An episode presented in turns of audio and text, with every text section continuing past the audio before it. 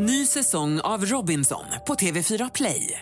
Hetta, storm, hunger. Det har hela tiden varit en kamp. Nu är det blod och tårar. Fan händer just nu. Det. är Detta är inte okej. Robinson 2024, nu fucking kör vi! Streama söndag på TV4 Play. Du lyssnar på en podcast från Expressen. Fler poddar hittar du på expressen.se podcast och på iTunes.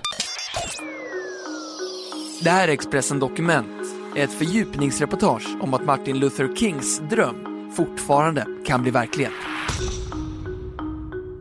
Det har gått 50 år sedan Martin Luther King höll sitt berömda tal med orden I have a dream. I dagarna hyllas han av tiotusentals amerikaner och president Barack Obama talar till hans ära.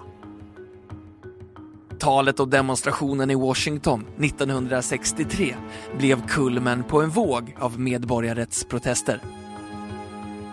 Idag har många strider vunnits och USA har fått sin första svarta president. Men gapet mellan svarta och vita finns kvar och rösträtten som Martin Luther King kämpade för håller på att urholkas.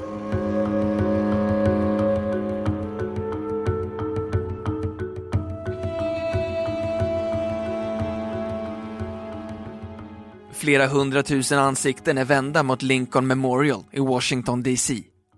På trapporna till monumentet står han, pastor Martin Luther King Jr, klädd i svart kostym, vit skjorta och svart slips. Han är sist ut av en rad talare den här onsdagen, den 28 augusti 1963. Louis Sharp, 81 år, var där med sin hustru och deras då femårige son. Dr King var verkligen anmärkningsvärd och kraftfull. Hans budskap, hans ordval, retoriken. Jag minns det mycket väl, säger han idag till New York Daily News. Då, 1963, var USA ett delat land. De flesta delstater hindrade svarta amerikaner från att rösta och de så kallade Jim Crow-lagarna förbjöd svarta och vita från att gifta sig och höll isär dem i kollektivtrafiken, på restauranger och andra offentliga rum. Svarta tillhörde en lägre kast på ett sätt som var svårt att förstå idag, säger Philip Klinkner, 50 år, statsvetare på Hamilton College i delstaten New York. Samtidigt började medborgarrättsrörelsen växa sig starkare efter flera brutala angrepp på afroamerikaner runt om i landet. I maj 1963 använde polisen i Birmingham polishundar och brandsprutor mot hundratals barn på en fredlig medborgarrättsdemonstration. Och i juni mördades den afroamerikanska medborgarrättsaktivisten Medgar Evers i Mississippi av en vit förespråkare för segregation. Marschen mot Washington, där King skulle hålla sitt tal, hade planerats länge. President John F Kennedy var orolig för att den skulle leda till kravaller som kunde äventyra det nya förslaget till medborgarrättslag som han nyss lagt fram. Men när dagen för marschen väl kom syntes inga tecken till våld. Folk satt i träden och vadade i poolen. Män gick omkring med små barn på sina axlar. Alla var vänliga, säger Daniel R. Smith, 81, som var med när det hände, till New York Times. Martin Luther Kings vibrerande stämma ljuder över folkhavet. Den 34-årige pastorn har gått ifrån sitt manus och det är nu han börjar prata om sin dröm. Jag har en dröm att den här nationen en dag ska resa sig och stå upp för den verkliga innebörden av bekännelsen. Vi anser att dessa sanningar är självklara, att alla människor är jämlikt skapade, sa King. Men det här var inte första gången som Martin Luther King, pastorn och medborgarrättsaktivisten från Södern, pratade om sin dröm. Han hade tidigare gjort det bland annat i Chicago och på en stor demonstration i Detroit. Kings rådgivare ska till och med ha avrått honom från att ta upp drömmen i talet i Washington. Det är banalt och det är klyschigt. Du har redan använt det för många gånger, sa Wyatt Walker enligt ett utdrag från historikern Gary Jungs tal The Story Behind Martin Luther Kings Dream. Martin Luther King satt och jobbade med talet ända in på småtimmarna, natten före marschen. Klockan fyra på morgonen fick hans assistenter klartecken att trycka upp talet och då fanns drömdelen inte med. Men mitt i talet ändrar sig King plötsligt.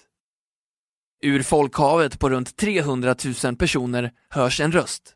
Berätta för dem om drömmen, Martin. Rösten tillhör gospelsångerskan och nära vännen Mahalia Jackson, som också uppträdde på manifestationen. När Martin Luther King avslutar sitt brandtal går han av till ett stort jubel och smattrande applåder. En bit bort har president John F Kennedy i Vita huset sett talet i direktsänd TV. Han är jäkligt bra, ska Kennedy ha sagt. Tidningarna uppmärksammade också talet. Dr King berörde alla dagens teman, men han gjorde det bättre än någon annan. Han var full av symbolik från Lincoln och Gandhi och tonfallet var bibliskt, skrev New York Times dagen efter. Samtidigt varnade FBI i ett internt PM för Martin Luther King. Personligen tycker jag, i ljuset av Kings starka och demagogiska tal igår, att han står över alla andra negroledare när det handlar om att påverka stora negromassor, skrev FBI's William Sullivan. Kennedy kunde pusta ut. Marschen hade gått lugnt till och blev en succé. Mycket tack vare Kings känslosamma tal. Marschen blev en viktig milstolpe för medborgarrättsrörelsen. Bara ett år senare, 1964, antog USAs medborgarrättslagen, Civil Rights Act, som satte stopp för den systematiska diskrimineringen av svarta och minoriteter. Året därpå infördes rösträttslagen som förbjöd diskriminering vid allmänna val. Men idag menar statsvetare att vi ofta överdriver hur mycket I have a dream påverkade medborgarrättsrörelsens framgångar. Vid den här tiden pratade folk inte alls så mycket om själva talet. Undersökningar visar att stödet för medborgarrättsrörelsen var ungefär på samma nivå några veckor före som några veckor efter talet, säger Philip Klinkner. Martin Luther King var ända fram till sin död 1968 impopulär bland de flesta vita amerikaner som tyckte att han var alldeles för radikal. Inte förrän långt senare, någon gång på 1980-talet, fick King återupprättelse hos den breda amerikanska massan, menar Klinkner. Idag räknas I have a dream som ett av de viktigaste talen i USAs historia, tillsammans med Abraham Lincolns Gettysburg-tal 1863 och Franklin D. Roosevelts Pearl Harbor-tal 1941. 50-årsdagen av talet uppmärksammas stort. I lördags marscherade tiotusentals åter till Lincoln Memorial där bland annat Kings son, Martin Luther King den tredje, höll tal. Och på onsdagen talar president Barack Obama och ex-presidenterna Bill Clinton och Jimmy Carter. Idag är det mycket som har förbättrats för svarta afroamerikaner jämfört med för 50 år sedan. 1960 levde 56 procent av afroamerikanerna under fattigdomsstrecket. 2011 hade den siffran fallit till 28 procent, vilket ändå är dubbelt så många jämfört med antalet vita amerikaner. 2012 hade 21 procent av afroamerikanerna kandidatexamen eller högre, mot 4 procent 1960.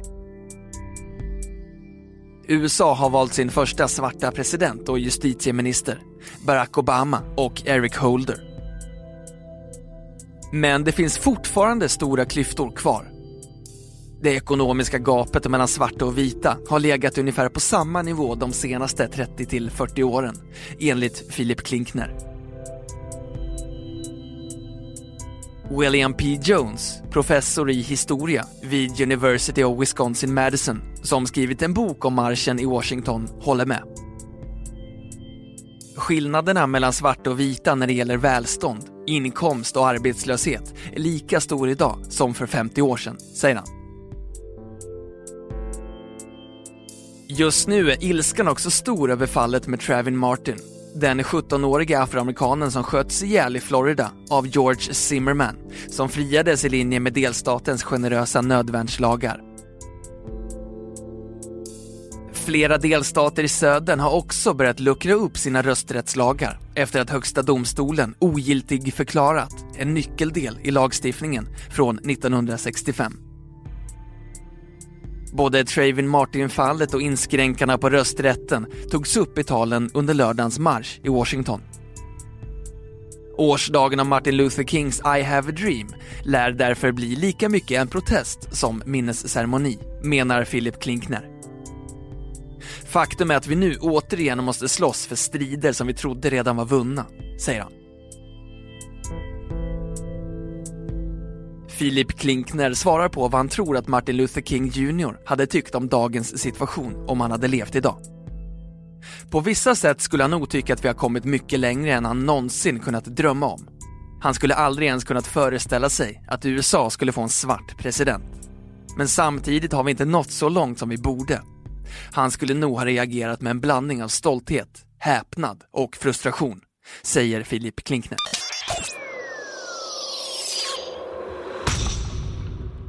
Du har hört Expressen Dokument om Martin Luther King av Jenny Modin som jag, Johan Bengtsson, har läst upp.